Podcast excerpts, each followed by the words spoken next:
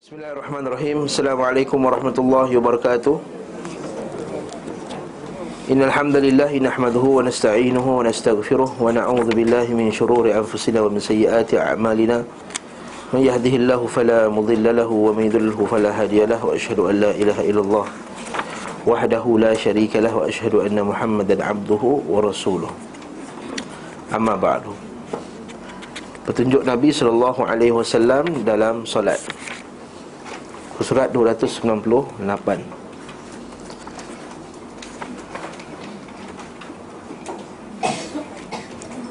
Okey. Sebelum ni, dalam pengajian lepas kita bincang berkenaan dengan doa iftitah. Dan kita telah lihat bahawa dalam doa iftitah Nabi ni ada pelbagai bentuk lafaz.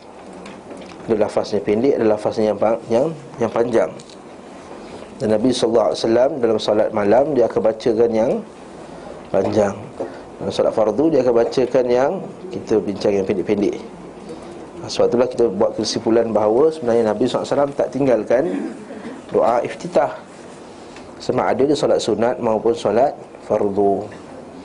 Ha, cuma kita selalu baca yang panjang, jadi bila solat sunat kita tak baca doa iftitah. Ha, alhamdulillah bagi mengaji dia bacalah. Alhamdulillah, tu ilmu. La yastawil a'ma wal basir. Kul hal tastawil a'ma wal basir wa hal tastawil dhulumati wan nur? Adakah sama orang yang buta dan orang yang nampak? Adakah sama kegelapan dan cahaya? Tak sama. Dan sama pula berkenaan dengan diam sebentar Nabi sallallahu alaihi wasallam, eh? Saat-saat imam berdiam sejenak. Tajuk tu bukan tajuk dari Ibn Qayyim, eh? Ini daripada pencetak ni, terjerbah tajuk ni, saat-saat imam berdiam sejenak ni, bukan daripada kitab Ibn Qayyim, itu daripada penterjemah. Beliau sallallahu alaihi wasallam diam sejenak, diam sekejap dalam solatnya sebanyak dua kali. Diam yang pertama adalah antara takbir pertama dengan bacaan Al-Fatihah. Maksudnya bila takbir Allahu Akbar, tu diam. Lepas tu baru start Alhamdulillahi Rabbil Alamin. Ha, suara keluar, kuat keluar. Diam sejenak tu. Lihat para ulama, diam sejenak tu pun dia bincangkan. Maksud, mak, maksudnya adalah diam dalam ibadah tu pun ada dia punya dalil.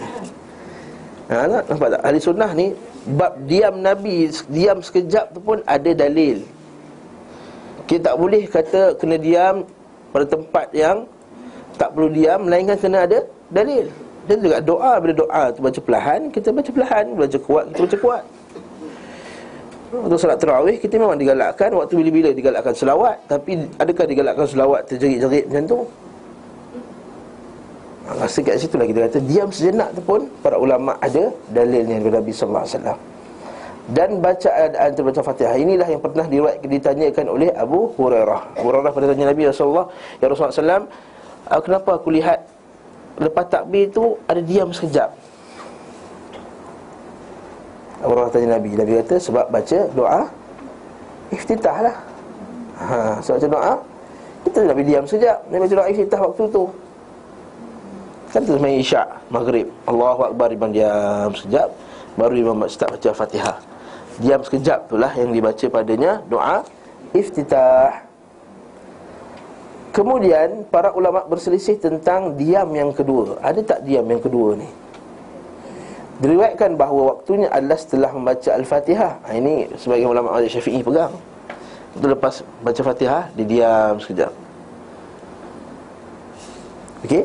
Sebahagian lagi mengatakan waktunya adalah setelah membaca surah sebelum rukuk. Maksudnya lepas baca surah-surah tu.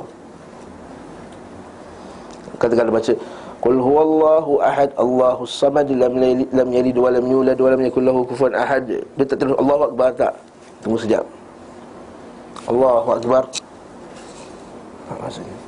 Jadi mana satu ni? Waktu yang sebelum Fatihah ke lepas tu? Kat sini perbincangan ni. Menurut salah satu pendapat yang dimaksudkan adalah dua kali diam, tidak termasuk diam yang pertama. Dengan demikian terdapat tiga kali diam pula. Agar tetapi secara lahirnya, secara zahirnya, beliau sallallahu alaihi wasallam hanya berdiam sebanyak dua kali. Adapun diam yang ketiga sangatlah singkat sekadar mengatur pernafasan. Maksudnya lepas baca surah tadi, walam yakul lahu kufuwan ahad. Allahu akbar. Ha, nak tarik nafas tu. Ha, macam waladhdallin kan. Ghairil maghdubi alaihim waladdallin. Ah, minat lah kalau imam dia tua lagi ya. Betul tak? Dia nak ambil masa untuk ambil nafas. Ha, jangan pula kita kita bincang kuliah lepas. Terus sambut waladhdallin. Ah, imam dah, yang baru nak tarik nafas. Okey, tunggu imam baca amin dulu baru kita baca amin.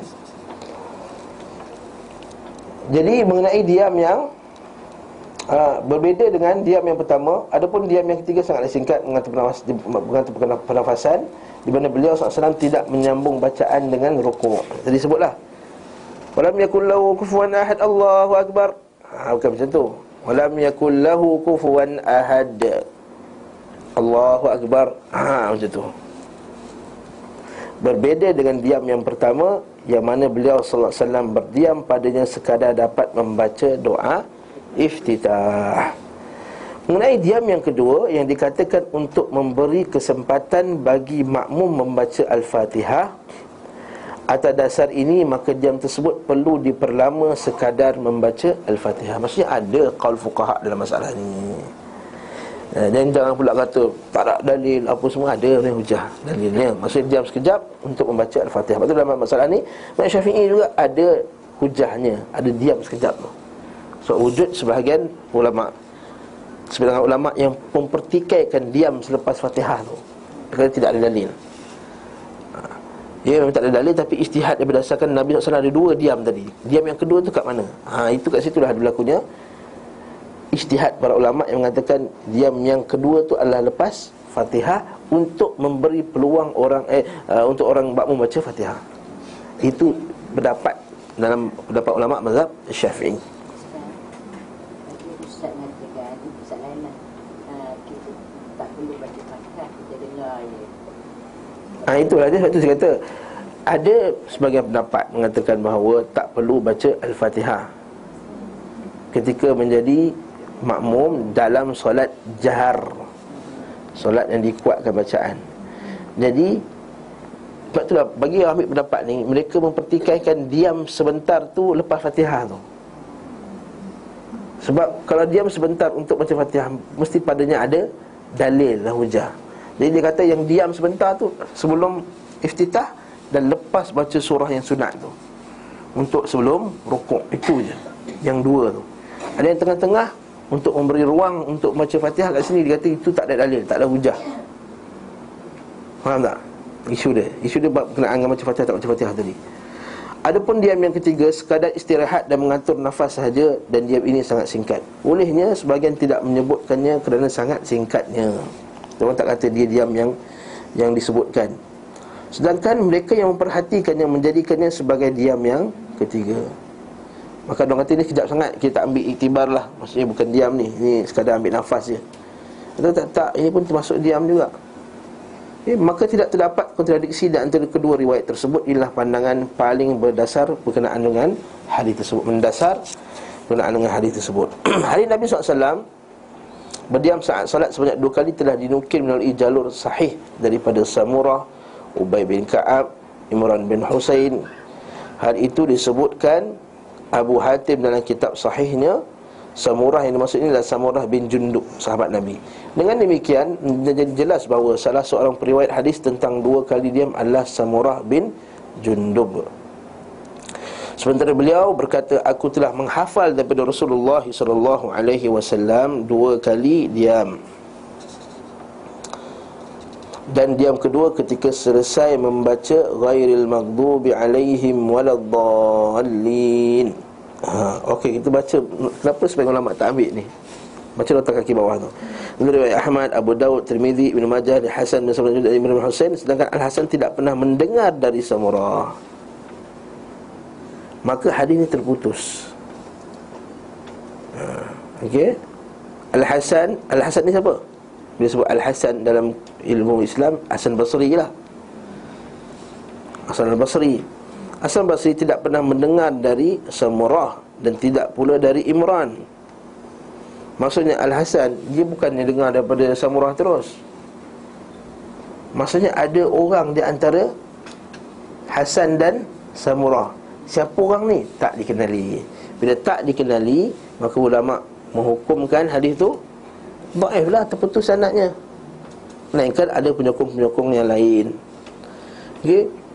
Diriwayatkan Abu Daud daripada Al-Ash'ats, dari Al-Hasan, dari Samurah bahawa Nabi sallallahu alaihi wasallam diam dua kali ketika membaca doa iftitah dan ketika selesai dari membaca seluruhnya. At-Tirmidhi berkata, ha, kata At-Tirmidhi siapa? Imam Tirmidhi lah. Dan kitab dia ini adalah pendapat sejumlah ahli ilmu. ha. Mereka menganggap mustahab disukai bagi seseorang imam agar diam saat iftitah dan setelah membaca bacaannya. Seperti itu pula pendapat Ahmad, Ishaq dan sahabat-sahabat kami. Wallahu a'lam bisawab. Ha, tadi kita khilaf lah kat situ. Adakah yang disunatkan tu lepas Fatihah tu? Oleh itu ulama Syafi'i ambil pendapat yang itu, kata disunatkan diam sebentar tu adalah selepas Fatihah. Diam yang kedua tadi. Okey, nampak tak? Jadi kita buat kesimpulan. Pendapat pertama, diam yang kedua adalah selepas Al-Fatihah. Pada bahagian pada sebahagian jalur hadis disebut apabila selesai dari membaca maka beliau diam. Penyertaan ini bersifat mujmal, umum. Dia tak beritahu lepas baca apa, Fatihah ke lepas baca surah. Sementara lafaz mem- pertama memperinci dan memperjelas. Lafaz pertama dia didetailkan. Oleh kerana itu Abu Salamah bin Abdul Rahman berkata, ada dua diam bagi seorang imam, maka manfaatlah kedua diam itu untuk membaca surah Al-Fatihah. Apabila imam mulai salatnya, iaitu ketika membaca doa iftitah, dan apa ia telah selesai membaca waladhdallin. hmm. Ini pendapat mazhab Syafi'i dan Ahmad dan lain-lain. Lepas tu jumhur fuqaha, majoriti fuqaha kata baca Fatihah tu lepas imam baca Fatihah adalah wajib. Adalah wajib. Walaupun kita tahu banyak ustaz-ustaz sunnah kita masyhur kata tak ada Fatihah bila baca solat al-jahar. Ini pendapat Syekh Al-Albani rahimahullah, Ibn Taimiyah rahimahullah, dan juga sebagian fuqaha yang yang yang yang mutaqaddimin, yang, yang awal dulu ada juga sebut benda ni, tapi bukanlah pendapat majoriti sebenarnya. Bukan pendapat yang ramai. Ramai mengatakan kena baca juga. Okey, ramai yang kata kena baca juga. Waktu baca tu bila? Ah, ha, tu dia kata ada kata lepas Al-Fatihah tu. Bagi yang pertikaikan diam sebentar tu lepas Fatihah, dia kata kena baca waktu imam baca Fatihah tu. Macam mana ustaz? Tu imam baca Fatihah. Imam kata alhamdulillahirabbil alamin. Jawab alhamdulillahirabbil alamin. Arrahmanir rahim, arrahmanir rahim, maliki yaumiddin, maliki yaumiddin. Kita follow macam tu. Antara-antara surah. Bagi yang kata ada diam sebentar, maka dia diam macam lepas Fatihah tu lah. Bila kita dengar bacaan Al-Quran, kita kena diam, betul? Tapi fuqaha-fuqaha semua kebanyakan majoriti ambil ayat tu ialah untuk di luar solat, bukan dalam solat. Haa, dia kata bila dibacakan kepada kamu Al-Quran, fastami'u lahu wa ansitu, maka dia dengarlah dan diamlah. Maka itu dia kata dengar dan diam tu ialah di luar solat. Adapun dalam solat, bila bertemu dengan Fatihah kena baca juga. Haa, saya buat dia perbincangan eh dengan ustaz ni. Allah, kita dah buat lain, ustaz dia cakap lain pula. Ah, bertembung pula. Eh, kita nak baca baru kita fahamlah apa yang kita belajar ni. Jadi tu kat situ dua pendapatlah. Dan masalah kena baca Al-Fatihah tadi. Tak sempat nak habis tu isu lain. Kalau masalah tak sempat nak habis, maka sebahagian fuqaha Syafi'i kata tak apa, teruskan bacaan, jangan tertinggal dua rukun panjang. Sebahagian dia kata tak, ikut je imam. Sebab imam kata innama ju'ilal imam liyutamma bihi. Imam tu dijadikan untuk diikuti. Fa idza kabbara fakabbiru, raka'a idza raka'a farka'u. Bila dia takbir, takbirlah kamu, dan ketika dia rukuk maka rukuklah kamu. Ini masalahnya bila baca Fatihah tu berhabis, dia dah baca surah. So kita kena habiskan baca Fatihah tu. Ah, kalau kalau, kalau puan ialah yang bermazhab Syafi'i, mungkin pendapat kaul tersebut, dia yakin dengan dalil tersebut, maka bacalah Fatihah. Habiskanlah. Habiskan. Yes, walaupun dia tengah baca surah. Okey. Oh. Tuma'ninah. Tuma'ninah. Dia tak sebut. Itu penting je kata. adakah itu juga bermaksud? Oh, tamakninah tu lain. Tamakninah itu adalah berhenti sebentar pada setiap rukun. Hmm. Kalau dia dah baca Fatihah, maksud dia dah tamakninah lah tu.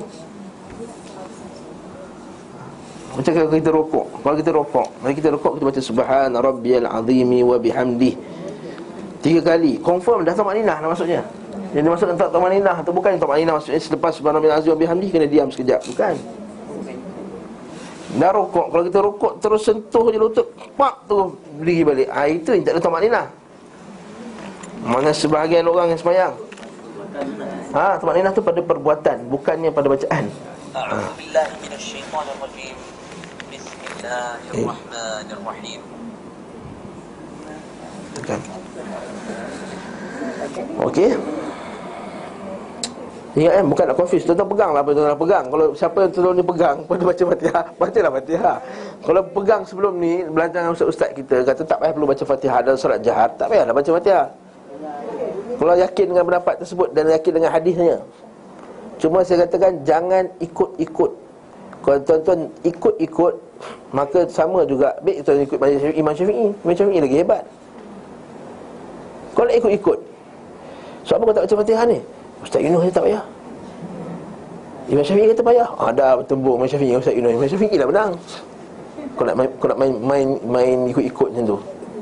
Tak ada siapa boleh menang Imam Syafi'i. Zaman ni tak ada siapa boleh menang Imam Syafi'i. Ha? Imam Syafi'i kalau ada zaman sekarang, dia mufti dunia. Dia mufti dunia. Barakallahu fikum. Tapi sekarang ni bila ambil pendapat tersebut, ada asasnya. Saya ambil tak baca Fatihah ustaz sebab satu, dua, tiga, empat, lima. Ha. Sebab pertama dalilnya Nabi sallallahu alaihi wasallam, ayat Quran tadi. Yang kedua dengan uh, Nabi sallallahu alaihi wasallam kita jangan lakukannya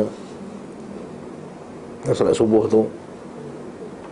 Yang ketiga lebih akhsya, lebih lebih khusyuk untuk kita mendengar ayat Quran. Ha, dan, kalau kita pegang pendapat dengan hujah yang kuat. Yang kata ambil baca Fatihah ya sebab dalilnya Nabi kata, tidak ada solat bagi yang tidak ada Fatihatul Kitab. Siapa tidak baca Fatihatul Kitab, fahuwa khidaj, fahuwa khidaj, fahuwa khidaj. Maka solatnya rugi, solatnya rugi, solatnya rugi. Dia juga ada hadis yang solat subuh tu. Dia kata, jangan kamu lakukannya melainkan Al-Fatihah. Ha. Kan berkenaan dengan orang baca belakang Nabi ketika sembahyang subuh, imam, imam tengah baca, dengan belakang baca juga. Lepas sembahyang subuh, Nabi kata, siapa yang baca tadi? Kacau aku. Maka lepas ni jangan lakukannya kecuali Al-Fatihah. Jadi hadis ni lah yang dipegang oleh majoriti ulama' mengatakan baca Fatihah tu wajib. Habis tu Ustaz kenapa Syekh Al-Albani pun semua kata tak? Melainkan Fatihah itu bukannya arahan wajib. Arahan membenarkan sahaja, bukan arahan mewajibkan baca Fatihah tadi. Arahan kau nak baca, kalau kau nak baca sangat, bacalah Fatihah, tentulah. Bukan kau mesti baca Fatihah. Ha, tak. Itu dia punya perbincangan lah dalam masalah fuqaha. Tapi kalau perempuan dah, dah empat puluh tahun, lima puluh tahun, enam puluh tahun nak ambil baca Fatihah, peganglah. Ingat belajar ni nak bagi kita yakin dengan ilmu, bukan bagi confuse. Masuk kelas Ustaz ni confuse lah Ustaz kata. Saya pergi kelas Ustaz Usairi kata tak payah. Saya pergi kelas Ustaz ni kata tak payah. Ha, pergi kelas Ustaz ni kata payah pula. Pergi masjid, masjid kata payah pula. Hmm, pening. Tak payah baca Fatihah langsung lah, senang. Hmm. Ada yang kata itu yang kata, sebab tak solat ni. Sebab ulama' kata ada kena baca Fatihah, ada kata tak solat. Jadi tak solat lagi senang.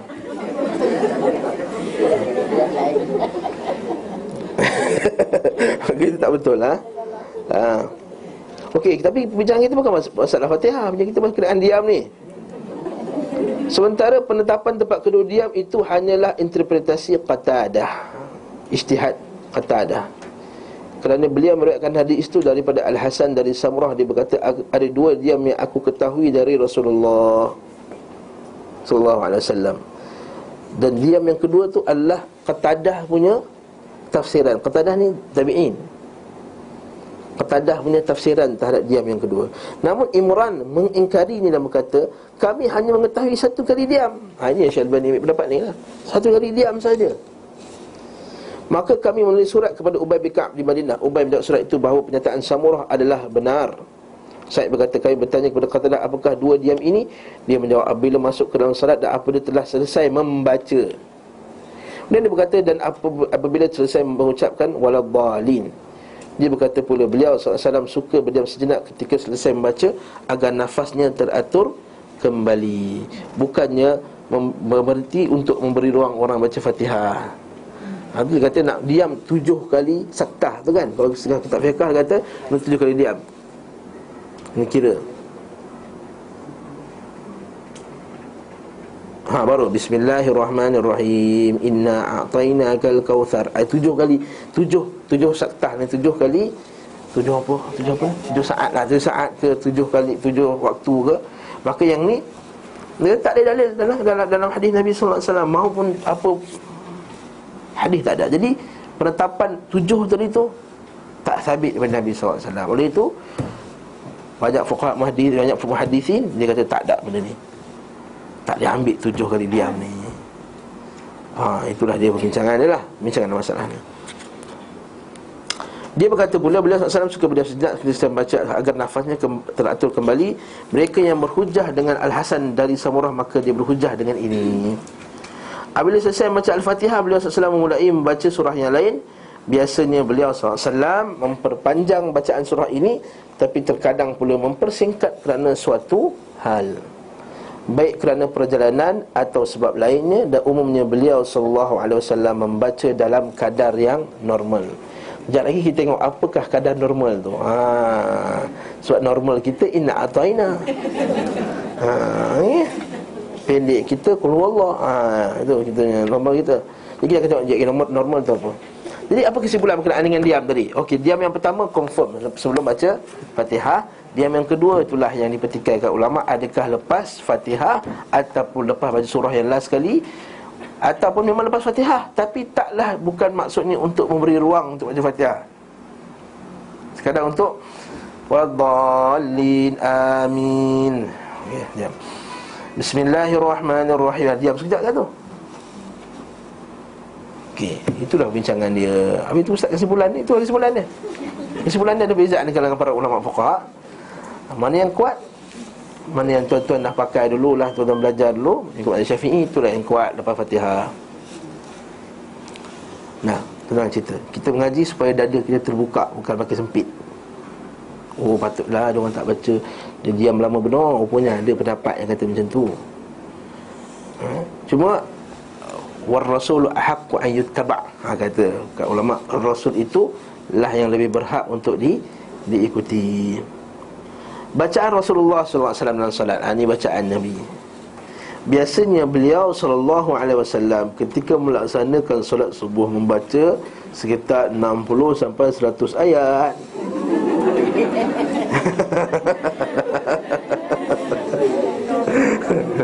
Ha, kalau lima puluh ayat apa setengah jam kan, dua puluh minit.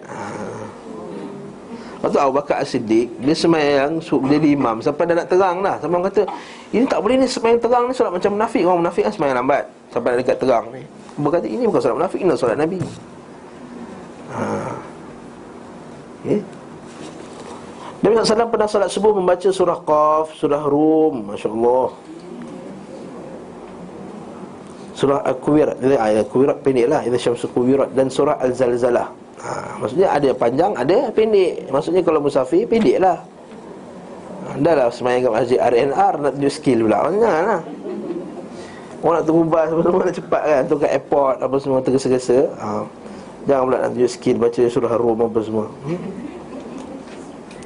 Masing-masing pernah dibaca pada kedua rakaat solat subuh. Pernah juga beliau solat subuh dengan baca Al-Mu'awwidhatain. Nampak Al-Falaq dan An-Nas saja. Tapi dengar, beliau melakukannya ketika dalam keadaan musafir. Ha. Tapi juga musafir ustaz, musafir ke negeri akhirat. Ha. Itu macam Syiah ayat tu. Suatu ketika beliau sallallahu alaihi wasallam solat subuh dan membaca surah Al-Mu'minun. Kita sampai minta kepada Musa dan Harun di rakaat pertama, beliau batuk dan beliau pun rukuk. Maksudnya bila tak selesa rukuklah. Ha. Nabi sallallahu alaihi wasallam solat subuh pada hari Jumaat dengan baca surah Alif Lam Mim Sajdah. Ini biasa juga. Eh? Dan Ad-Dahr, hal ata'ala al-insan, secara lengkap. Okey, beliau sallallahu alaihi wasallam tidak melakukan apa yang dilakukan oleh kebanyakan orang pada hari ini, itu hari Jumaat tersebut, iaitu membaca sebahagian surah Sajdah dan sebahagian daripada surah Ad-Dahr dalam dua rakaat. Maksudnya Dia ambil sampai sajadah je. Lepas tu dia tak baca yang baki dia. Dan rakaat kedua pula Al-Insan, dia baca sikit je. Sekadar nak ambil barakah, ambil mana Nabi baca surah Al-Insan. Tak, Nabi baca lengkap sampai habis. Tapi tak wajib lah, kita kata tak wajib. Kalau imam tak hafal, tak payahlah nak paksa diri dia. Kalau hafazan dia tak kuat lagi berkaitan dengan sajadah dengan Al-Insan, jangan baca sakit perut nanti orang belakang. Ha, tajwid lagi apa semua lagi kan. Sakit perut kita. Ha. Jadi bila baca tak betul, baik baca surah biasa je. Baik je surah yang yang kita dah hafal dengan betul. Okey. Beliau sallallahu alaihi wasallam tidak melakukan okay, sajadah okay, dalam uh, iaitu baca dalam dua rakaat atau membaca surah sajadah dalam dua rakaat. Ha, ni setengah orang macam tu, dia baca sampai ayat sajadah tu, baca sikit, lepas tu dia berhenti rakaat kedua baca, baru habiskan surah sajadah. Perbuatan itu jelas menyelisihi sunnah. Uh, Adakah haram? Taklah, dilarang. Solatnya sah juga, tapi tak ikut sunnah Nabi lah. Ha, okay. Kalau tu ustaz boleh tak boleh buat macam tu ustaz? Boleh, sah semayangnya. Tak dapat pahala ke ustaz? Dapat juga pahala baca surah, tapi tak ikutlah pahala ikut sunnah Nabi tu. Ha, kat situ tak komplit lah. Ada pun anggapan kebanyakan orang awam bodoh, Masya Allah, hmm? bahawa solat subuh pada hari Jumaat dilebihkan dengan satu sujud. Maka itu adalah kebodohan yang sangat besar. Maksudnya memang dia anggapan bahawa sajadah tu memang kena buat satu, ataupun dia kata solat subuh Jumaat tu memang dia mesti ada sajadah, mesti ada tu. Itu kesilapan. Apa tu dia paksa tu, tak hafal pun paksa juga. Tak hafal juga dia buat besar-besar dinding surah sajadah kat dinding tu. Padahal tak hafal pun imam tu. Jadi dia paksa, dipaksakan sebab mesti nak sajadah pada pagi tersebut. Ha, lepas tu kat Madinah kita pergi kadang-kadang tak buat. Tapi bila dia baca, kan kena sujud lah. Semestinya lah. Haa, semestinya. Separuh tak sujud. Haa, yang tak tahulah kan. Yalah, memang tak tahulah. Ada yang rukuk tu, kita tengok orang yang sujud kan. Allahu Akbar, rukuk. Orang yang sujud ni, haa, dia pun turun sujud. Tak apa lagi. Haa, kan. Barakallahu fikum. Jadi semoga Allah Ta'ala memberi ilmu pada umat kita ni. Eh? Oleh kerana itu sebagian imam menganggap makruh baca surah sajadah untuk tujuan itu. Maksudnya baca sajadah semata-mata untuk dapatkan sajadah tu tak. Habis kita baca sebab apa? Sebab sunnah Nabi pada hari Jumaat Nabi baca surah sajadah. Sebab tu ada yang setengah orang dia tukar surah lain yang ada sujud sajadah juga. Ha, sebab nak dapatkan sajadah pada hari Jumaat. Tak benar. Ini menyelisihi sunnah Nabi sallallahu alaihi wasallam. Rasulullah membaca dua surah tersebut kerana keduanya mengandungi penjelasan tentang awal mula penciptaan kan. Kalau kita baca surah Al-Insan tu kan, tempat kembalinya penciptaan Adam, masuk syurga, ke syurga dan ke neraka. Perkara-perkara tersebut adalah sesuatu yang telah terjadi serta akan terjadi pada hari Jumaat. Ialah hari kiamat berlaku pada hari Jumaat. Penciptaan Adam pada hari Jumaat, Nabi Adam turun ke dunia pada hari Jumaat. Maka beliau sallallahu alaihi wasallam membaca pada solat subuh hari Jumaat apa yang telah terjadi serta apa yang akan terjadi pada hari itu. Okey, sebagai peringatan bagi umat akan peristiwa. Tapi itulah tak faham kita, dah berkali-kali, berbulan-bulan, minggu-minggu baca, tak faham-faham surah As-Sajdah. Sebab sibuk benda lain, sibuk berzanji, sibuk tahlil. Sebagaimana beliau membaca dalam perkumpulan-perkumpulan besar seperti Hari Raya dan Hari Jumaat surah Qaf, Insyiqaq, Al-A'la, Al-Ghashiyah. Biasanya surat-surat yang ada pengumpulan awam ni Nabi akan baca surah-surah berkenaan dengan akhirat. Ha, Qaf, Insyiqaq, Al-A'la, Al-Ghashiyah. Okey, seterusnya pula. Adapun solat zuhur, terkadang beliau membaca memanjangkan bacaannya sampai Abu Sa'id Al-Khudri berkata, pernah solat zuhur telah telah dilaksanakan, lalu masa Nabi tengah sembahyang solat zuhur, lalu seorang pergi ke bakit untuk buang hajat. Bukan buang hajat, dalam terjemahan ni kurang tepat, untuk menyelesaikan hajatnya, maksudnya dia punya urusannya. Kemudian dia pulang ke rumahnya lalu berwuduk, dan orang itu mendapatkan Nabi masih dalam rakaat pertama. Saking lama, maksudnya masih lagi lama, Nabi masih lagi rakaat pertama lagi. Maksudnya dia pergi kat bakit, bakit tu kan kubur apa semua. Dia pergi wuduk dah habis, dia pergi kat rumah, ambil wuduk, balik rumah, balik masjid balik, tengah baca lagi. Ha, panjang solat zuhur Nabi ya. Hmm, dan sekarang nak cepat sebab nak masuk office balik. Dia lunch tu waktu sekejap. Dan dia panjangkan kuliah-kuliah tu panjangkan. Ha, balik, sunnah lain. Kuliah tu pendek.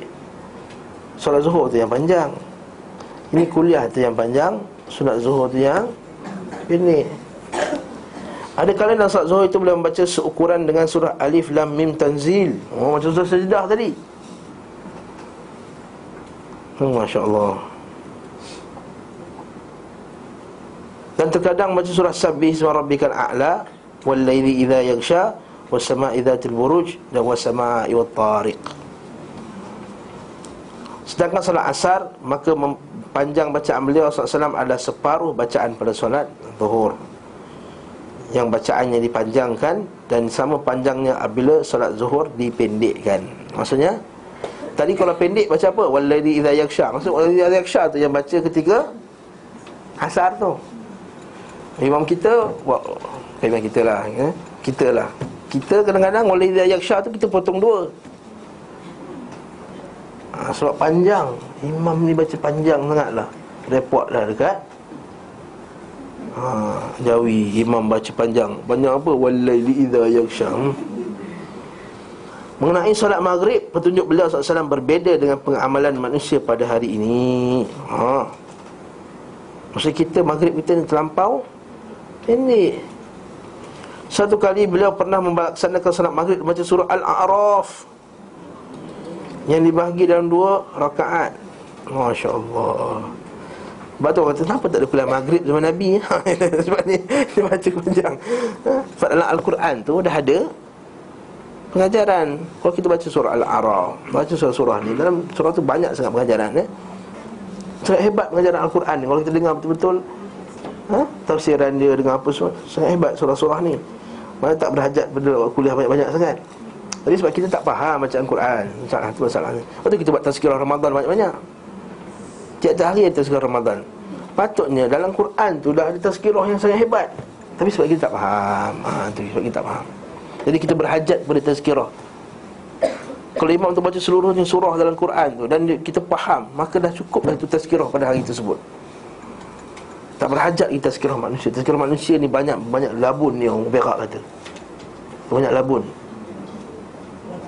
Banyak melabun, ya, sembang ya. Ha? Tak ada hadis, kadang-kadang satu dua hadis dia masuk. Ha? Al-Quran tu lagi hebat, tapi jelah kita tak faham. Semoga Allah Ta'ala memberi kita kekuatan untuk memahami Al-Quran. Dan kali keadaan kali lain beliau sallallahu alaihi wasallam membaca surah At-Tur. Dan pada lain beliau baca surah Al-Mursalat. Al-Mursalat pun at least satu muka surat lebih maghrib.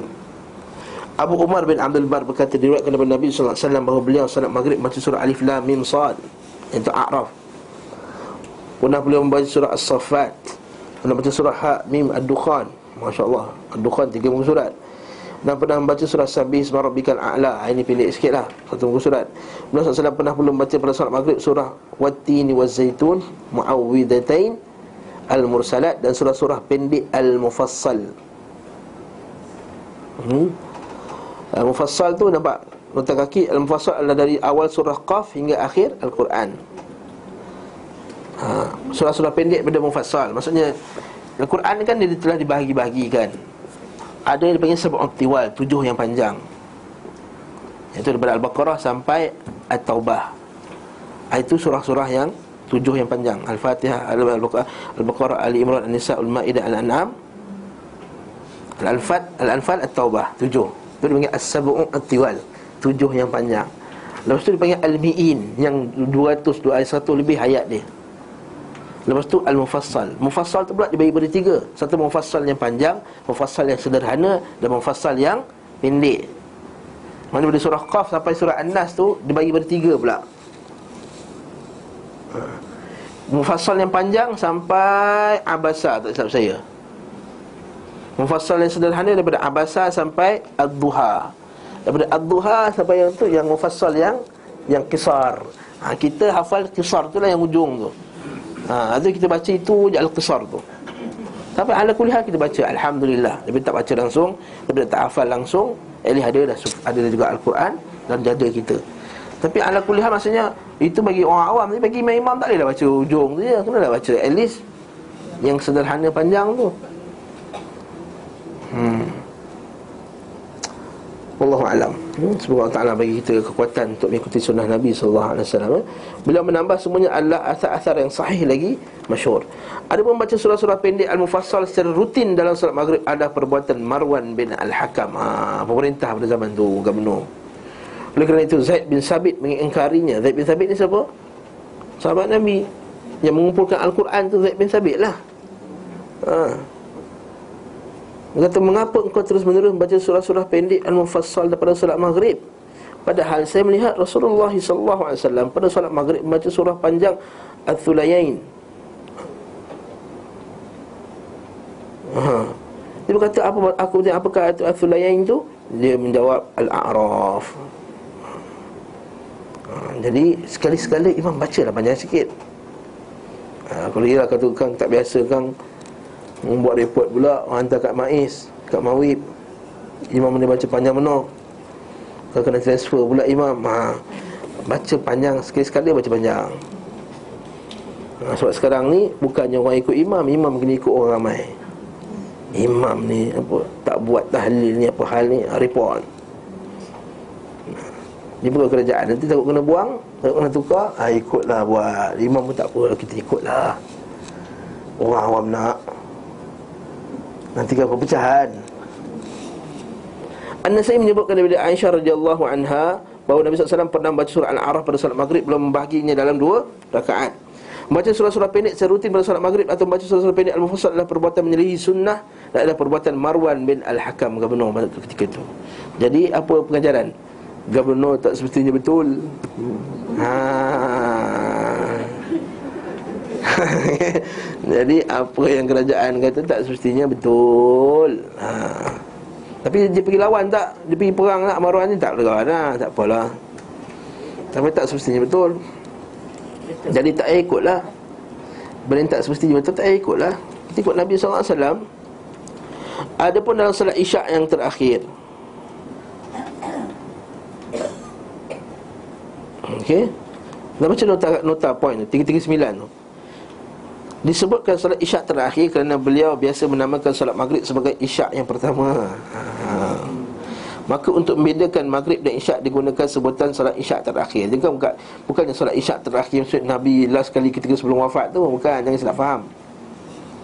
Beliau sallallahu alaihi wasallam baca surah Wat-Tini Waz-Zaitun, ha. Beliau sallallahu alaihi wasallam meletakkan pada Muaz pada solat, pada solat ini agar baca surah Wasyamsi Wadduhaha, Sabbisma rabbikal a'la wal laili idza yaghsha. Ni kes Muaz lah. Fattanun anta ya Muaz. Muaz dia semakin dekat dengan Nabi sallallahu alaihi wasallam, lepas tu dia pergi balik kat kampung dia, dia baca diri imam juga dua kali sembang isyak. Dia balik kat kampung dia, dia baca Al-Baqarah sembang isyak. Bila baca panjang sangat, awak report kat Nabi sallallahu alaihi wasallam. Jadi janganlah panjang sangat wahai Muaz. Fattanun anta ya Muaz. Kau nak dia buat-buat fitnah wahai Muaz.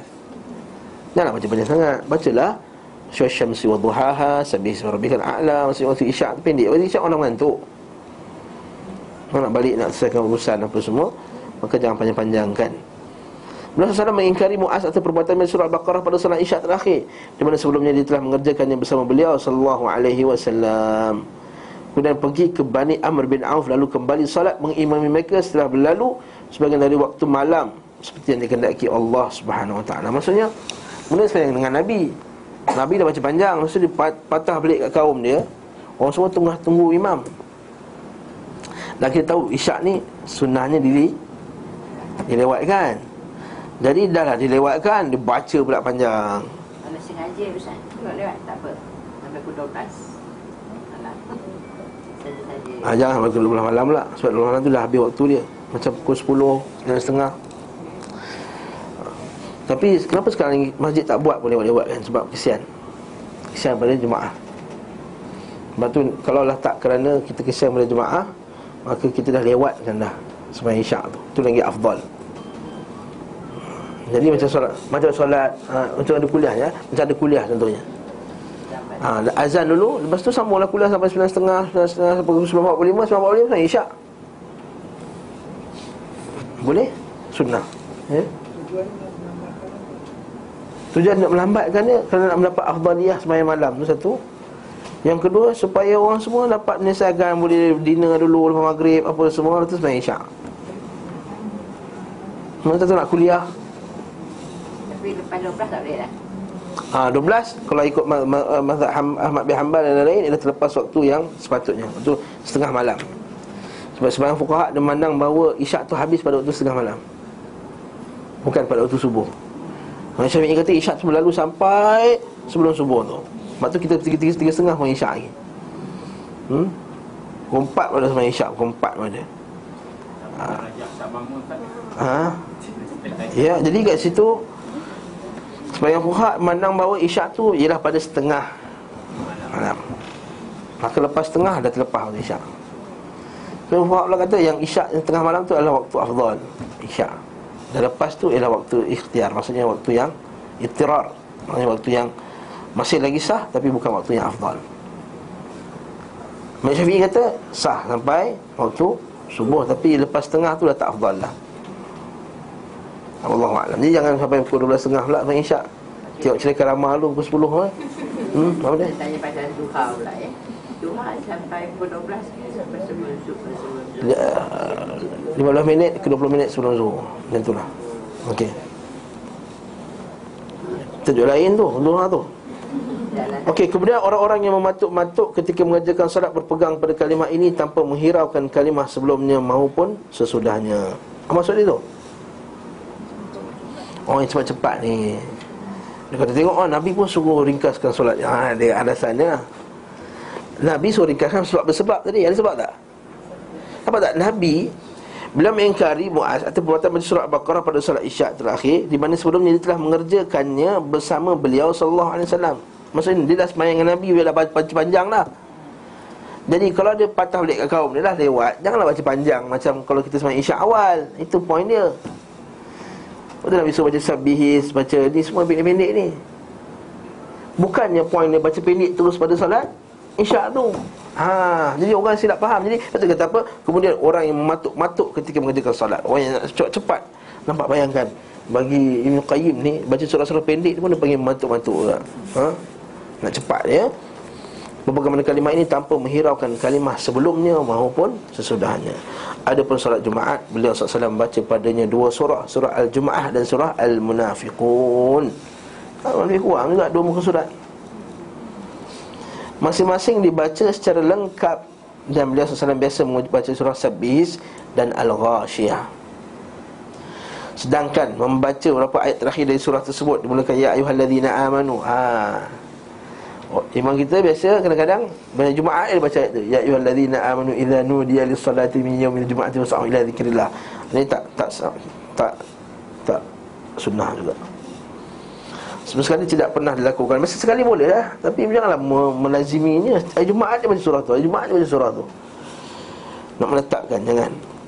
Mengenai, mengenai bacaan pada solat Eid, iaitu Hari Raya, ada kalanya beliau membaca dua surah Qaf dan Iqtarabatis Sa'ah wa Syaqqal Qamar kan, secara sempurna. Dan kadang juga baca dua surah Sabihis dan Al-Ghashiyah. Itulah petunjuk yang terus-menerus beliau lakukan sampai beliau berjumpa dengan Allah Subhanahu wa Ta'ala, tidak dimansuh atau oleh sesuatu pun.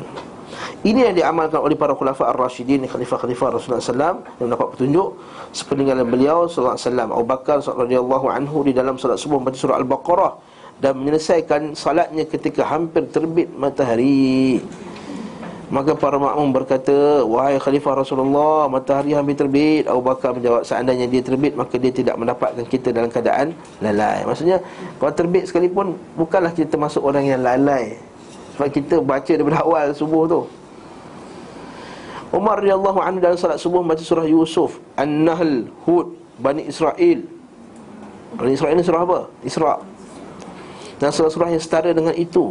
Seandainya Rasulullah sallallahu alaihi wasallam memanjangkan salat yang dianggap mansuh telah dihapus, bagaimana mungkin hal itu tersembunyi bagi para khulafa ar-rasyidin? Sebab solatnya setiap hari. Ha, mana boleh mungkin terhapus kalau sekali-sekala, setahun sekali. Ya, mungkin orang boleh bincang tak terhapus ke tak terhapus. Ini tiap-tiap hari. Lalu diketahui oleh orang-orang yang mematuk-matuk. Ha. saat salat. Dia perli lagi tu, nampak. Adapun hadis diriwayatkan Muslim dalam kitab sahihnya dari Jabir bin Sawara bin Salam baca salat subuh qaf wal Quranil Majid, dan salat beliau sudah itu adalah ringan, singkat. Maka maksud sesudah itu adalah sesudah salat subuh. Maksudnya salat lain taklah panjangnya macam salat so, subuh. Bukan sesudah itu, bukan maksudnya sesudah Nabi sallallahu alaihi wasallam wafat dia baca ringkas, tak. Silap faham. Jadi bila Rasulullah sallallahu alaihi wasallam bacakan memanjangkan bacaan salat subuh melebihi bacaan pada salat-salat yang lain. Ini makruf. Sebab salat subuh tu dihadiri oleh malaikah. Dan salat beliau salat, sesudah salat subuh adalah ringan dan singkat. Pengertian ini diindikasikan oleh pernyataan Ummul Fadl ketika mendengar Ibn Abbas baca surah Al-Mursalat. Beliau berkata, wahai anakku, engkau telah mengingatkan aku dengan bacaan surah ini. Masya Allah. Sesungguhnya adalah yang, yang terakhir aku dengar Rasulullah sallallahu alaihi wasallam ketika beliau membacanya pada salat salat maghrib. Ini adalah yang terakhir daripada beliau sallallahu alaihi wasallam. Di samping itu kalimah dan salat beliau sesudah itu merupakan kata yang menunjukkan ghayah, batasan, dan disandarkan kepada kata penjelas yang tidak disebutkan secara tekstual. Ini kaedah fiqah lah eh. Tak apa, buat tak nampak tak apa. Maka tidak boleh menetapkannya dari kata yang tidak diindikasikan oleh susunan kalimat, lalu meninggalkan yang diindikasikan oleh kalimat. Adapun susunan kalimat itu mengindikasikan bahawa salat Rasulullah setelah salat subuh adalah ringan dan ringkas, dan tidak mengindikasikan bahawa seluruh solat beliau sallallahu alaihi wasallam setelah hari itu adalah ringan dan ringkas. Okey. Pengertian ini tidak diindikasikan lafaz tersebut. Sekiranya makna ini yang dimasukkan tentu diketahui oleh khulafa ar-rasyidin. Bagaimana maksud maksudnya daripada perenggan yang dua yang terakhir ni yang kita baca tadi, berkenaan dengan bagaimana Ibn Qayyim dia rad, dia menolak uh, kekeliruan ataupun pendapat yang mengatakan bahawa Nabi sallallahu alaihi wasallam di akhir hayatnya baca surah-surah pendek je. Menunjukkan bahawa yang awal-awal yang baca panjang tu telah dimansuhkan. Ha, ini pendapat Ibn Qayyim. Bagaimana mungkin mereka menganggap teguh dengan dalil mansuh yang dihapus, lalu meninggalkan dalil nasikh, penghapus. Habis tu, saat, kalau Nabi baca panjang-panjang, apa pula makna hadis? Siapa saja di antara kalian menjadi imam, maka hendaklah dia meringkas-ringkaskan. Ini banyak orang guna dalil ni lah. Oh, macam-macam, Allah cukup lah. Haa, betul tak? Awak jadi imam, macam Allah dah lah. Bukankah Nabi suruh meringankan? Haa. Ada pun sabda Nabi sallallahu alaihi wasallam, ayyukum amman nas fal yukhaffif. Siapa sahaja di antara kalian menjadi imam, hendaklah dia memperingankan solatnya. Dan perkataan Anas radhiyallahu anhu, Rasulullah sallallahu alaihi wasallam adalah orang yang paling ringan solatnya namun sempurna. Masalah ringkas, ringan adalah perkataan nisbi, relatif. Maksudnya subjektif lah. Ringan ikut siapa? Ikut kita ke ikut Nabi? Haa, nampak tak? Dan harus dikembalikan kepada praktik beliau sallallahu alaihi wasallam yang terus-berterus beliau lakukan, bukan dikembalikan kepada syahwat keinginan para makmum. Sebab tu imam yang akan disiplin kan. Haa, ni saudara saya sendiri, dia belajar Madinah, dia dekat Kemboja sana. Dia kata kat Kemboja dulu imam macam pendek-pendek je. Ku Allah inna ta'na, ku Allah inna ta'na, idza ja ku Allah inna ta'na, li ila fi Quraish, itu je. Lalu lepas baliknya pelajar-pelajar di Madinah ni, dia adabkan, dia mentadibkan, mendidikkan masyarakat tersebut dengan baca dua buku surat. Ha, mula-mula memang orang marah lah, tak selesa lah, apa lah. Tapi lama-lama orang kata best baca dua buku surat. Akhirnya bila orang baca pendek, imam tu kena balik. Asal baca pendek sangat? Haa, itulah orang awam ni, dia ikut orang alim. Kalau orang alim yang tak betul, tak betul lah orang awam. Kalau orang, orang alim yang betul, maka betul lah orang awam. Lepas tu kalau kata Nabi sallallahu alaihi wasallam, uh, ashabikan nujum kan, ada hadis tu dhaif lah. hmm.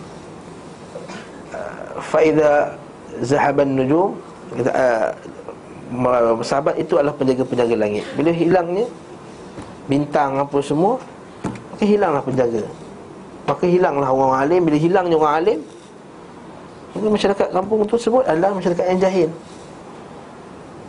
Tapi yang lebih kesiannya, kalau bukan masyarakat, dalam, dalam masyarakat tu dah ada orang alim, dah ada orang mengaji, tapi tak nak ikut sunnah Nabi sallallahu alaihi wasallam. Jadi masyarakat kekal lah dalam keadaan tak dapat ikut sunnah Nabi. Okey. Sebab beliau sallallahu alaihi wasallam tidak pernah memerintahkan sesuatu perkara kemudian beliau sendiri menyelisihinya. Kan Nabi kata, kamu jadi imam, maka ringanlah. Tapi solat maghrib baca surah Al-A'raf. Jadi macam, eh ini contradiction. Tak, maknanya bacaan Nabi surah Al-A'raf dalam solat maghrib itulah ringan. Yang berat tu macam mana? Bal-Qurah, ha, itu berat. Okey. Sementara beliau sallallahu alaihi wasallam mengetahui orang-orang yang salat di belakangnya ada yang sudah tua, lemah dan memiliki hal. Fa inna mimmaraikum al-kabir al-kabir as-saghir wal-kabir wa zil hajah. Ada orang budak-budak kecil, orang tua dan orang memiliki keperluan. Apa yang dipraktikkan beliau sallallahu alaihi wasallam itulah maksud ringan yang diperintahkan. Ingat ni, apa yang Nabi buat itulah ringan. Sangat sangat mungkin salat beliau sallallahu alaihi wasallam yang seharusnya masih lebih panjang beberapa kali lipat, maka Nabi boleh panjang lagi. Macam Nabi sebenarnya tahajud kan, baca Baqarah, lepas tu Ali Imran, lepas tu An-Nisa, lepas tu ha, tiga surah sekali baca dalam salat malam. Petunjuk yang terus-menerus beliau sallallahu alaihi wasallam praktikkan itulah yang menjadi hakim, pemutus atas setiap perkara yang diperselisihkan oleh orang-orang yang berselisih. Bila orang berselisih, pendek macam mana pendek? Bagi saya sabihis pendek. Bagi orang tak, sabihis tu panjang. Tak, bagi saya surah Al-Munafiqun tu pendek, bagi saya panjang. Jadi sekarang ni bila panjang pendek, panjang pendek bergaduh pasal masalah ni, berselisih, kat mana rujukan panjang pendek tadi? Nabi sallallahu alaihi wasallam punya rujukan lah.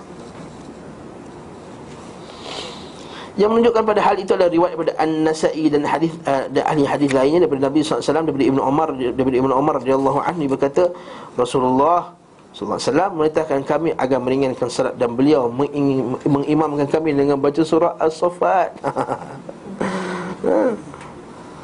Baca surah As-Saffat dalam salat adalah penjelasan makna ringan, yang maksudnya paling ringan Saffat lah. As-Saffat bayat tiga puluh lebih kurang, ha, lima puluh kan? Ha, seratus lapan puluh. Ha, As-Saffat. Subhanallah. Apa buku surat? As-Saffat lima enam buku surat lah. Ha, itu ringan Nabi. Okey, oleh itu ha, kalau ustaz, macam mana ustaz kalau berasa berapa benar lah kita ni? Mana pernah khatam surah As-Saffat dalam semayang? Semua saya semayang tak pernah saya khatam surah As-Saffat dalam semayang. Maka kat situlah kita kata ha, kat sinilah yang menghasilkan pada kita perasaan apa?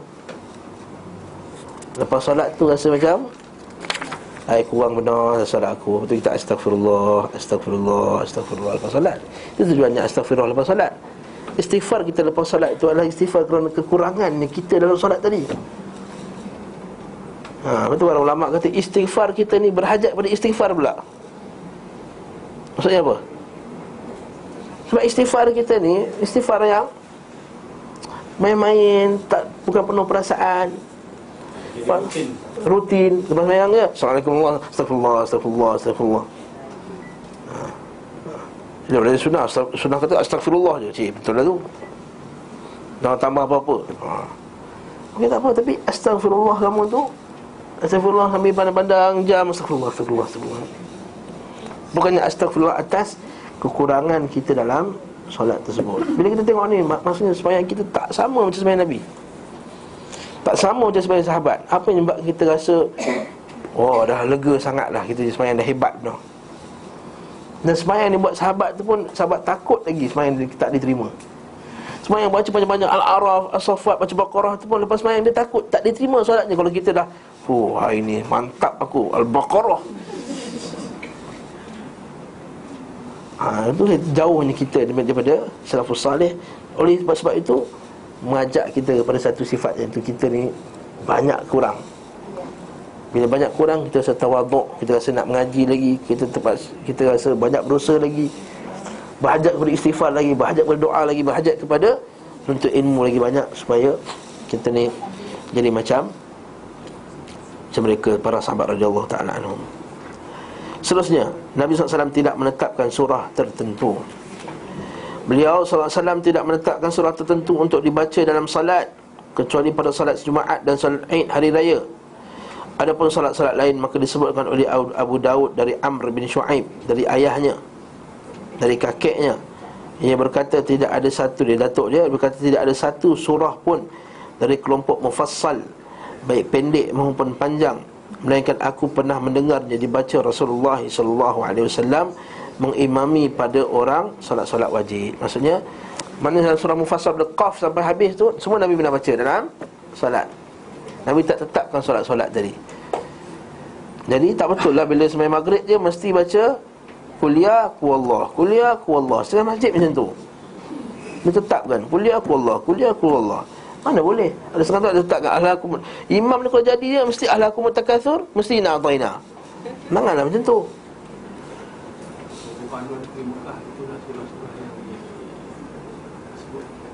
Ha, Nabi tak betul tu. Nah. Oh. Tak boleh tetapkan. Jangan tetapkan. Kecuali yang Nabi tetapkan. Contohnya solat tawaf, Nabi baca kuliah dan kuallah. Ya, solat tawaf. Solat tawaf Nabi tetapkan baca kuliah dan kuallah. Ya, solat-solat tawaf tu. Atau witir sabihis kuliah dengan kuallahu ahad dan tiga mu'awwadzatain. Ha, itu yang Nabi dah tetapkan. Tetapkanlah. Nabi tak tetapkan, jangan kita tetapkan pula. Okey. Di antara petunjuk beliau sallallahu alaihi wasallam dalam baca satu surah secara lengkap. Terkadang baca satu surah untuk dua rakaat dan ada kalanya membaca awal surah. Ada membaca akhir surah atau pertengahannya tidak dinukil dari beliau sallallahu alaihi wasallam. Sedangkan membaca dua surah dalam satu rakaat pernah dilakukan daripada salat sunnah. Tapi perbuatan ini tidak pernah dinukil dari beliau sallallahu alaihi wasallam pada salat fardu. Naik hadis Ibn Mas'ud radhiyallahu anhu, sungguhnya aku mengetahui beberapa surah yang setara yang biasa digandingkan. Bukan ganding ni, bukan ganding kita faham ni. Yang dibaca biasa dibaca oleh Nabi sallallahu alaihi wasallam.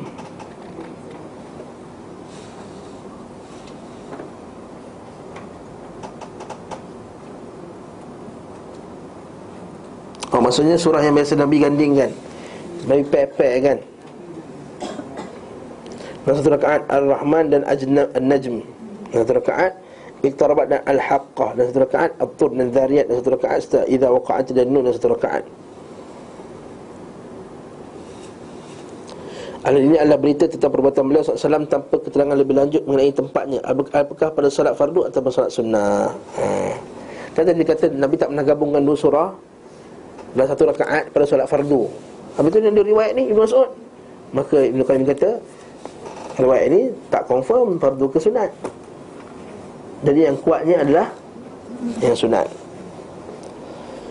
Ada membaca, ada pun membaca satu surah untuk dua rakaat sangat jarang beliau sallallahu alaihi wasallam lakukan. Abu Daud menyebutkan daripada seorang lelaki dari Juhainah bahawa, bahawa dia mendengar Rasulullah sallallahu alaihi wasallam baca surah Al-Zalzalah pada solat subuh dalam dua rakaat. Dan dia berkata, aku tidak tahu apakah Rasulullah sallallahu alaihi wasallam lupa atau sengaja membaca surah itu.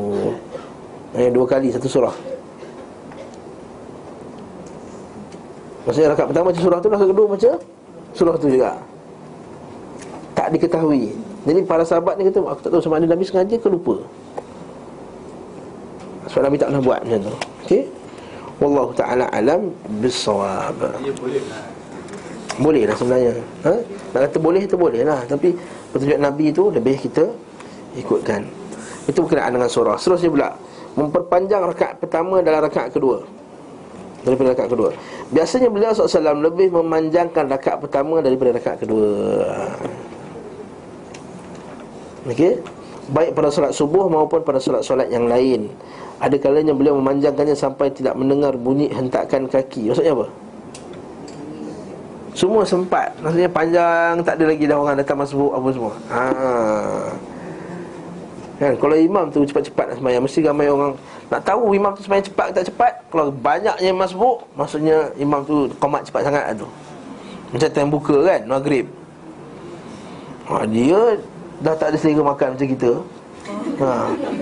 Banyak cepuk-cepuknya tu je. Dia makan pun habis. Kan? Lepas tu dia nak komat cepat-cepat. Kita baru Allah tengah bawa setengah pinggan.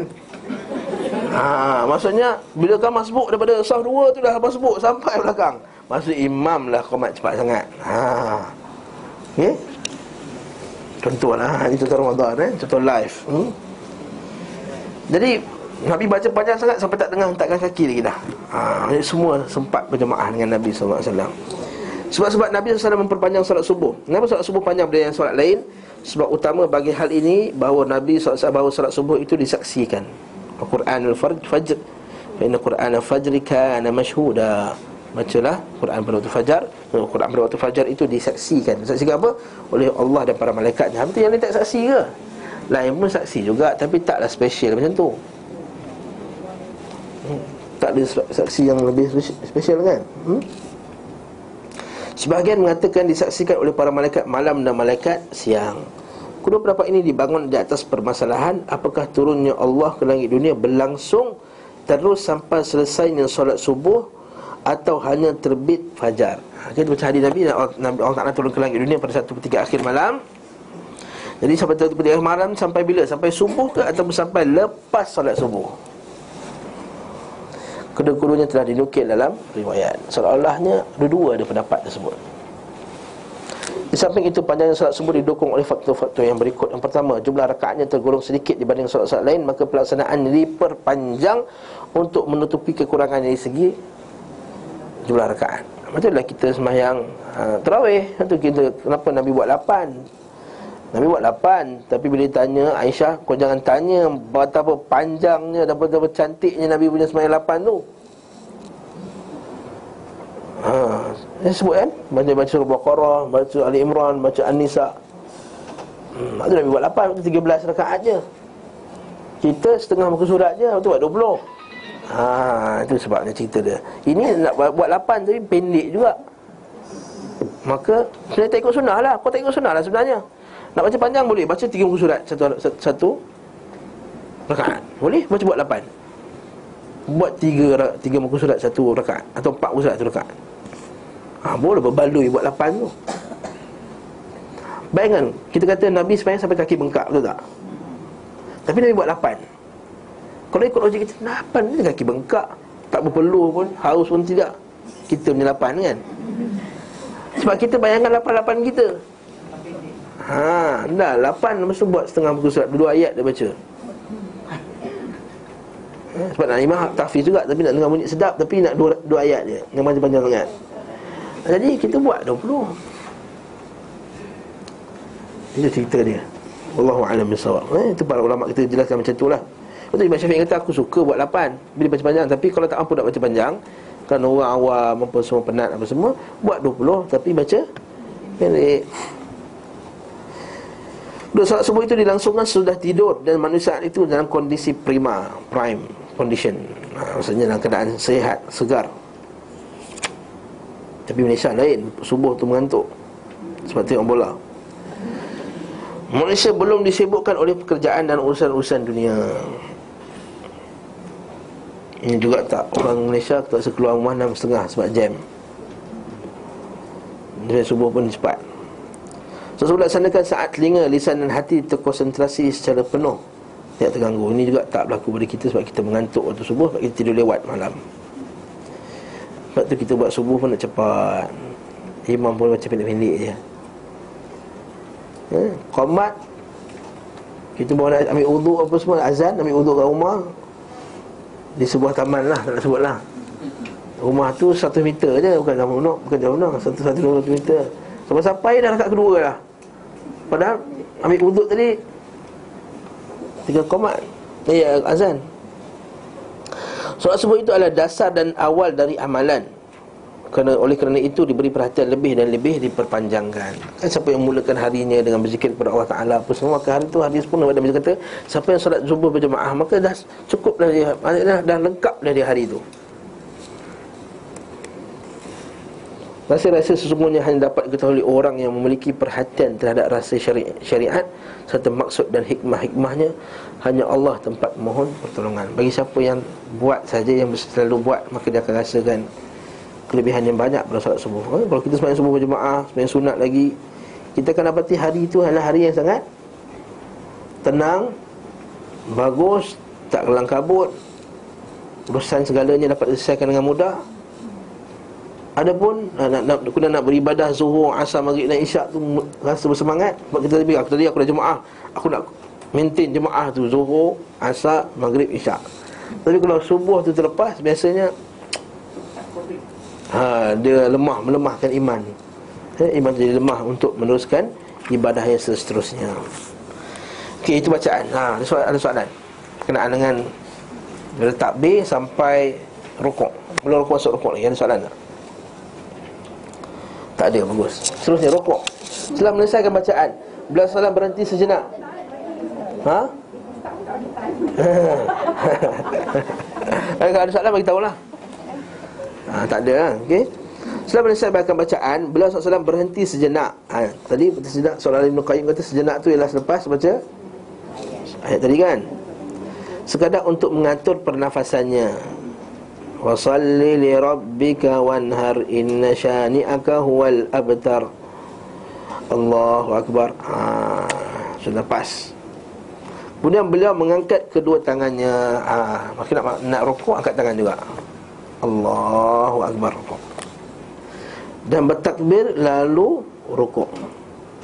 Beliau sallallahu alaihi wasallam meletakkan kedua telapak tangannya di atas kedua lututnya seperti orang yang memegang keduanya. Bukan letak macam ni, macam ni pegang lutut, pegang, bukan letak tangan macam ni. Pegang. Merenggangkan kedua tangannya seraya menjauhkan dari sisi badannya. Dia rukuk macam ni tangan kita, bukan macam ni. Macam ni. Okey, membentangkan punggungnya, belakangnya, dan mem- dan meluruskan serta punggung itu belakangnya, dan meluruskannya serta bersikap seimbang. Luruslah, makruf lah ni kan. Kita mengaji dari dulu lagi, seimbang. Tidak mengangkat kepalanya ketika rukuk tu, tak macam ni. Dan tak pula, maksudnya tengah-tengah lah, kepala tu lurus lah. Macam kita rukuk macam ni, kepala kita lurus macam tu je lah. Tak macam ni, tak macam tu. Ha. Faham? Tetapi diposisikan sejajar punggungnya rata, kepala kita rata. Ustaz lah rata ustaz. Badan macam saya ni memang tak boleh rata, macam gembungnya macam ni. Belakang tu. Ha, macam ni nak ejah macam tu pula. Tak adalah, maksudnya rata yang standard lah. Ha. Okey. Subhana rabbiyal azim. Maka dibaca dah Subhana rabbiyal azim. Kalau baca je Subhana rabbiyal azim, dah dapatlah dia punya tumaninah tu. Yang tak ada, tak baca tak ada tumaninah. Okey. Ada kalanya mencukupkan dengan itu sahaja, dan terkadang menambahkan subhanakallahumma rabbana wa bihamdik Allahumma ghfirli. Panjang rukuk beliau sallallahu alaihi wasallam biasanya setara dengan baca sepuluh kali tasbih. Ha, panjang lah tu. Ha, kita Sebelah, sebelah, sebelah Sebelah dengan pss, pss, pss dia. Baca tiga kali, ha, tiga kali, yes.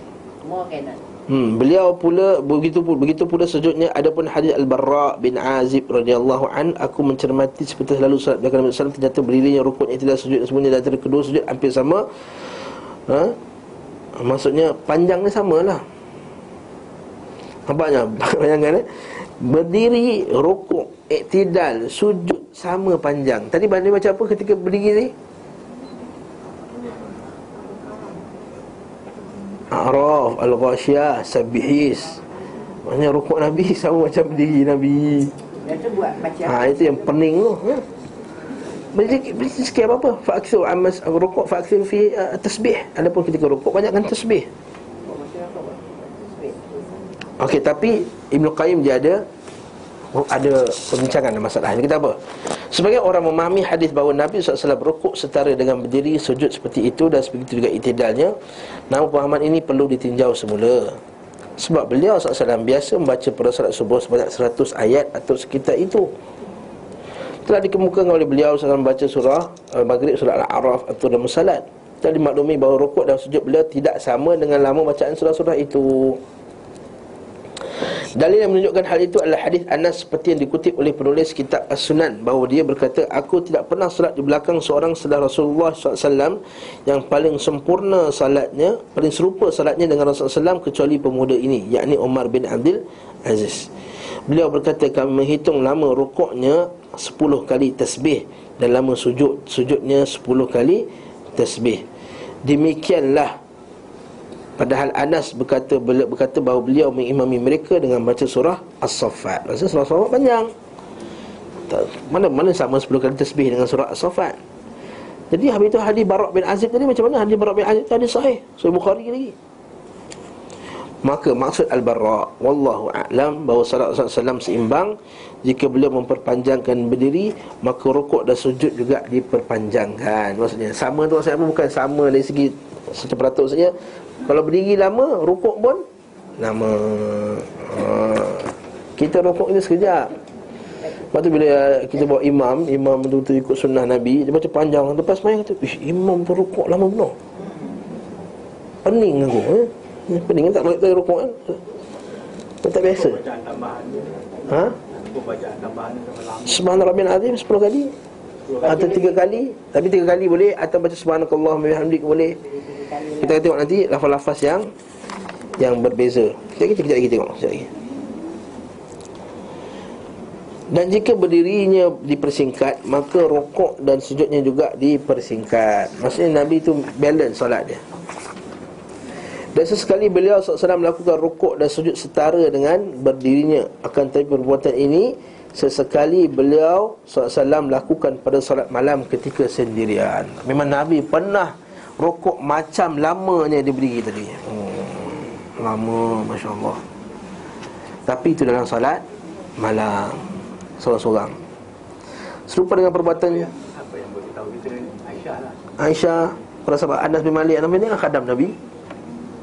Ha, dia duduk dengan Nabi. Ha? Serupa dengan perbuatan beliau sallallahu alaihi wasallam pada solat kusuf. Ha, gerhana. Memang solat gerhana memang Nabi rukuk lama. Adapun petunjuk beliau sallallahu alaihi wasallam yang umum adalah menyeimbangkan solat dan menyesuaikannya. Maksudnya kalau berdiri sederhana, rukuk pun sederhana lah. Okey. Sebab itulah solat Nabi dia sederhana. Dia tak ada yang satu yang terpanjang lebih. Lepas tu Syih bin Bas rahimahullah ditanya berkenaan dengan setengah orang dia sujud last tu panjang, lebih daripada sujud-sujud yang sebelumnya. Maka tak menyelisi sunnah lah. Sunnah Nabi semua sama, balance.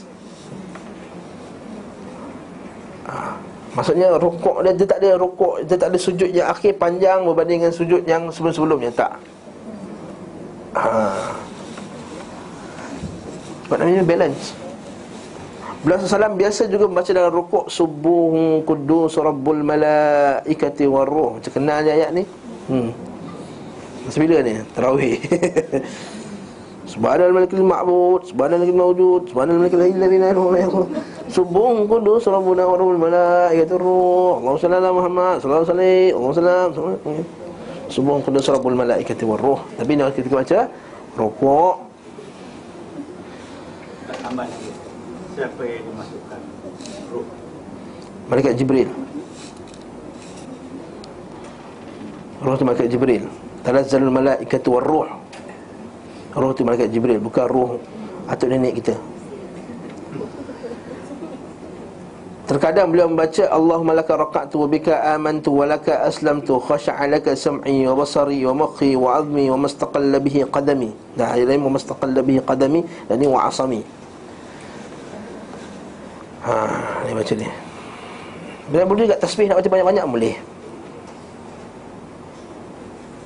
Ha? Nak baca panjang-panjang pun boleh. Namun zikir ini dinukil dari beliau sallallahu alaihi wasallam hanya pada solat malam. Dia standardnya baca Subhanallah Rabbil Azim, Subhanallah Rabbil Azim, Subhanallah Rabbil Azim. Ha, itu. Atau bertambah wa bihamdih pun boleh. Subhanallah Rabbil Azim wa bihamdih, Subhanallah Rabbil Azim wa bihamdih. Boleh juga. Iktidal. Kemudian beliau mengangkat kepalanya. Jadi ustaz, ha, sorry, eh, rukuk ni tentulah baik laki maupun perempuan. Inilah yang lebih tepat. Lepas tu Ustaz yang kepit-kepit tu, wallahu'alam. Ada ada ada sebahagian fuqaha kata macam tu. Kita tak nafikan. Memang sebahagian fuqaha dia sebut berkenaan kita kena kepit sebab dia lebih menjaga kehormatan wanita tadi. Ha? Mana tahu tiba-tiba orang jahat datang ke, ha, macam mana ke. Jadi bila kepit tu lebih terjaga. Wallahu a'lam bissawab. Wallahu a'lam bissawab. Tapi Rasulullah sallallahu alaihi wasallam tidak pernah membezakan solat lelaki dan solat wanita. Nabi tak kata wanita kalau solat macam ni, perempuan solat macam ni. Okey. Ada kata takbir wanita kena macam ni dia. Ha.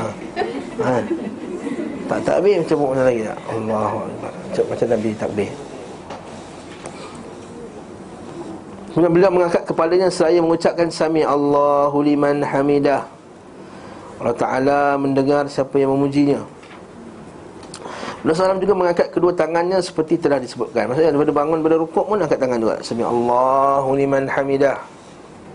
Dan jangan pula buat hayunan-hayunan. Ha, sami Allahu liman hamidah, letak dah terus. Masalah mengangkat tangan pada tiga tempat ini telah diriwayatkan daripada beliau sallallahu alaihi wasallam sekitar tiga puluh orang. Yang disepakati riwayatnya adalah sepuluh orang. Sama sekali tidak diriwayat akurat daripada beliau sallallahu alaihi wasallam yang menyelisihi hal itu. Jadi Nabi angkat tiga tempat. Mana tiga tempat tadi?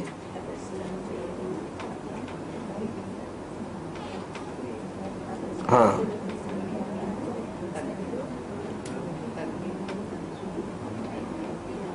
Ketika ihram, ketika nak rukuk dan ketika bangun dari rukuk. Ada setengah kata ketika ihram tu memang confirm angkat dah. Ada pun yang dalam ketika rukuk, ketika i'tidal dan ketika bangun daripada sujud eh sujud uh, rakaat yang kedua. Ha, itu tiga. Okey.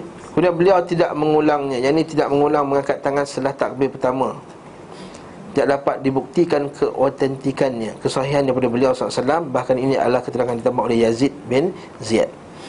Perbuatan Ibn Mas'ud tidak mengangkat tangan selain pada takbir pertama bukanlah sesuatu yang mesti didahulukan atas petunjuk Nabi sallallahu alaihi wasallam yang telah maklum diketahui.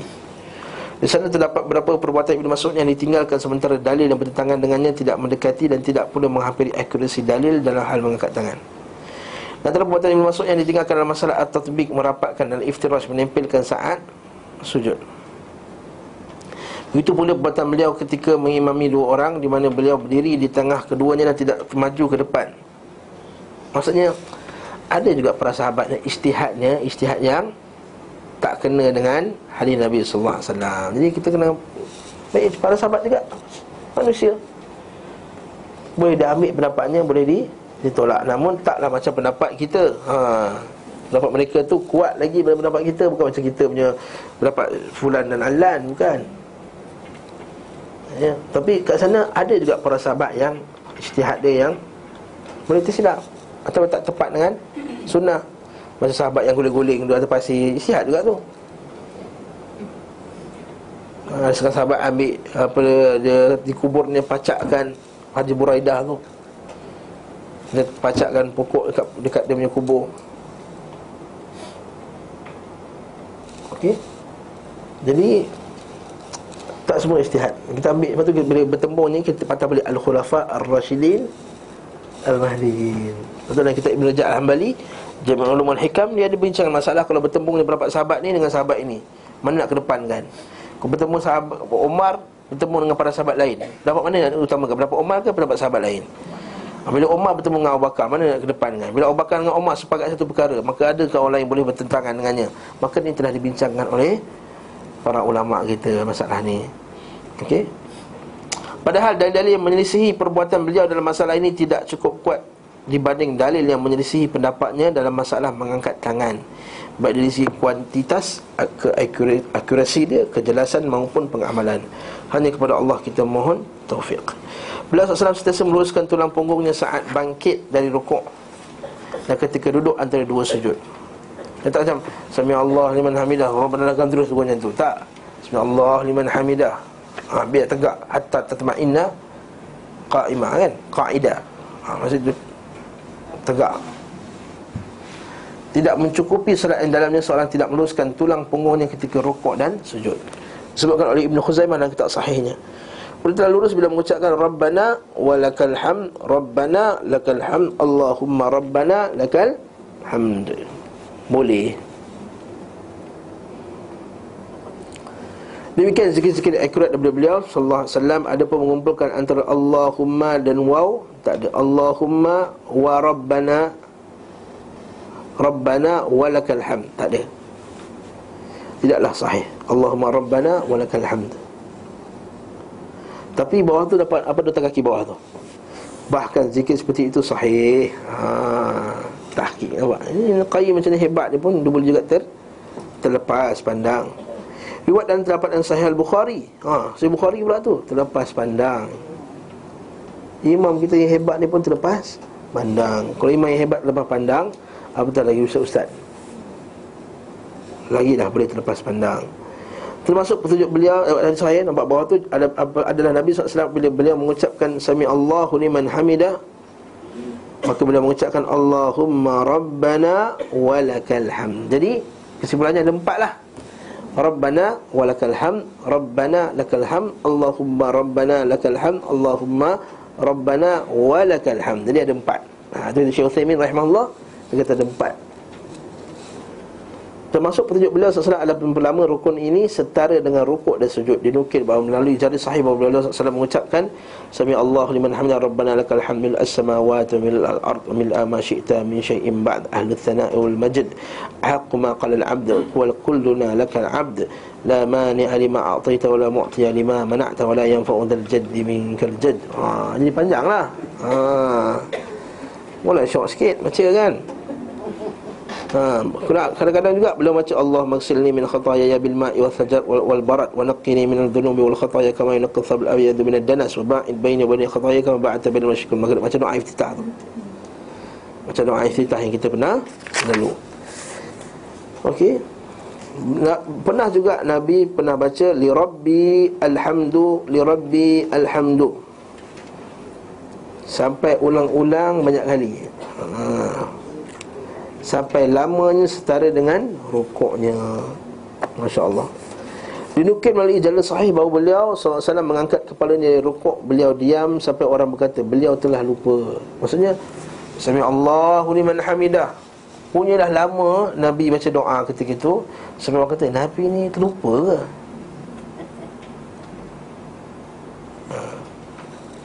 Bila melakukan rukun ini, Imam Muslim menyebutkan daripada Anas radhiyallahu anhu Rasulullah bila mengucapkan sami Allahu liman hamidah, beliau berdiri sampai kami berkata beliau telah keliru. Maksudnya telah macam khayal ke apa ke masa tu, tengah lama sangat berdiri. Kemudian beliau sujud, lalu beliau duduk antara dua sujud sampai kami kata beliau telah keliru. Lama sangat, semua lama. Okey. Kemudian dinukil melalui jalan sahih bahawa beliau salat kusuf dan memperlama rukun ini i'tidal sampai mendekati lamanya rukuk, sedangkan panjangnya rukuk beliau menyampai berdirinya. Maksudnya ketika solat gerhana tu lagi panjang. Solat gerhana kan dua kali rukuk. Rukuk panjang, i'tidal pun lama, lepas tu rukuk lagi lama. Lepas tu sebab apa? Solat gerhana ni dia start sampai hilang gerhana tu. Ha, itu solat gerhana. Waktu lama solat gerhana lama, baca baca surah surah panjang pula tu. Ha? Maksudnya lama lah. Ha. Bukan maksudnya ha, bukan macam tu, agak macam tu.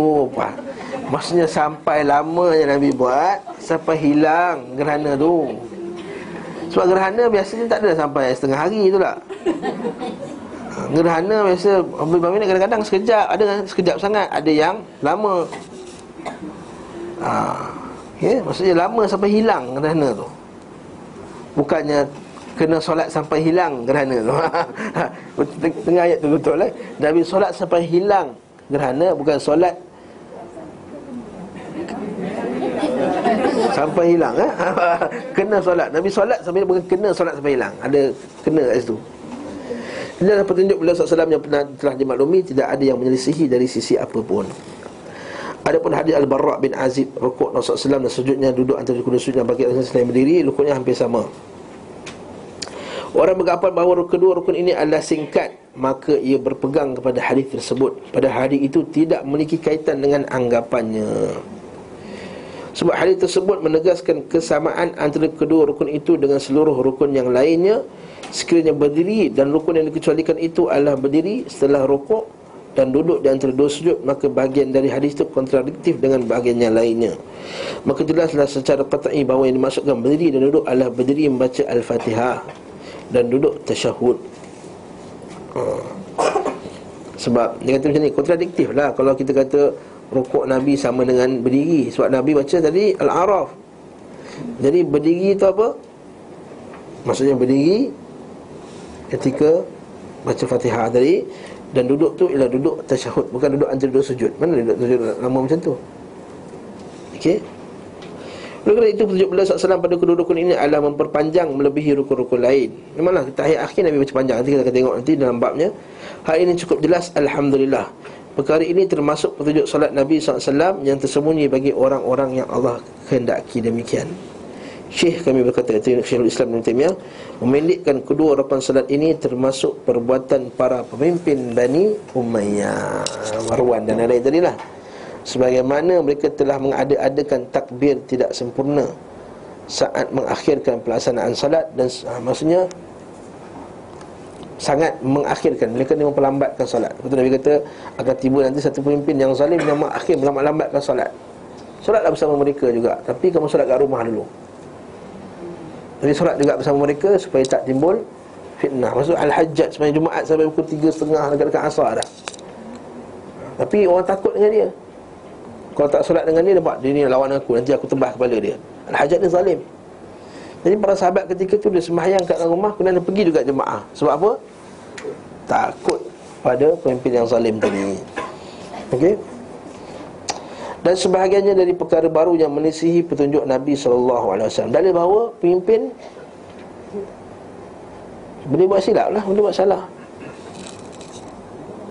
Tapi adakah pastu imam-imam kita angkat senjata lawan dia apa? Tak kan? Ada tak imam-imam kita dinukilkan bahawa mereka memburuk-burukkan di atas mimbar-mimbar? Tak dinukilkan juga. Atau dia tulis artikel keburukan pemimpin Bani Umayyah, satu kuliah khas, artikel khas, mengeluarkan akhbar-akhbar mingguan, dua mingguan memburuk-burukkan pemimpin. Ha, tak ada juga kan? Ha, jadi tak ada. Sedangkan mereka tu lebih layak untuk buat artikel tadi, tapi tak. Mereka bukan pakai macam tu. Tak ada tahu perpaduan dan juga keamanan negara itu lebih hak dijaga selagi mana pemimpin itu tidak kufur bawah, tidak kufur yang jelas menentang, macam politik sikit lah, eh? Lalu orang-orang pun terbiasa dengan hal itu hingga mereka meyakini bahawa dia termasuk sunnah. Biasanya itulah jadi macam Malaysia dah. Biasa buat selawat-selawat antara tarawih tu, sampai orang ingat itu sunnah. Bila tak buat, lain macam masjid ni, ha, kan? Senyap je pun ni, tak meriah. Ha, ha, itu dia terbiasa. Apa pemimpin tu yang bawakan benda tersebut, majlis imam Jumaat, ha, Maulid Rasul, selawat-selawat apa semua ni yang tak, yang tak disunahkan. Maka kita pun, orang awam pun akan yakin bahawa ia termasuk daripada sunnah. Jadi tak salah orang awam, ha, salahkan orang alim, salahkan pemimpin. Okay? Wallahu a'lam.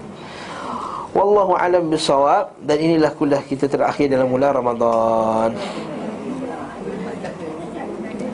Ah, okey, ramai datang hari ini. Jadi saya declare sini adalah ini adalah kuliah terakhir Zadul Ma'ad dalam bulan Ramadan. Sepatutnya ada dalam minggu depan, tapi tak apalah kita. Soal saya pun pagi-pagi macam tadilah, berletih pagi-pagi Ramadan ni. Jadi barakallahu fikum, ini kelas kuliah terakhir pada bulan Ramadan. Jadi kita jumpa minggu kedua Syawal. Ha, insya-Allah. Minggu kedua Syawal. Syawal apa bulan? dua puluh sembilan. Maksudnya dua puluh sembilan yang satu hari bulan, minggu pertama bulan lapan tak ada, minggu kedua tu biiznillah. Tak salah saya lima hari bulan saya tak boleh buka. Kan? lima hari bulan. Kan? Sembilan. Oh, lama ni cuti. Hmm? Oh, renovation, ya, yeah. Saya tak lihat ada renovation. Jadi bulan uh, Ogos, sembilan Ogos buka. Sembilan Ogos. Maka kita jumpa lima empat belas Ogos lah. Okey, insya-Allah. Oh, empat belas Ogos pun tak ada, dua puluh satu Ogos baru jumpa. Empat belas Ogos saya tak ada. Empat belas Ogos saya ke, ke Tawau. Dua puluh satu Ogos insyaAllah. Saya masukkan dalam buku dua puluh satu Ogos.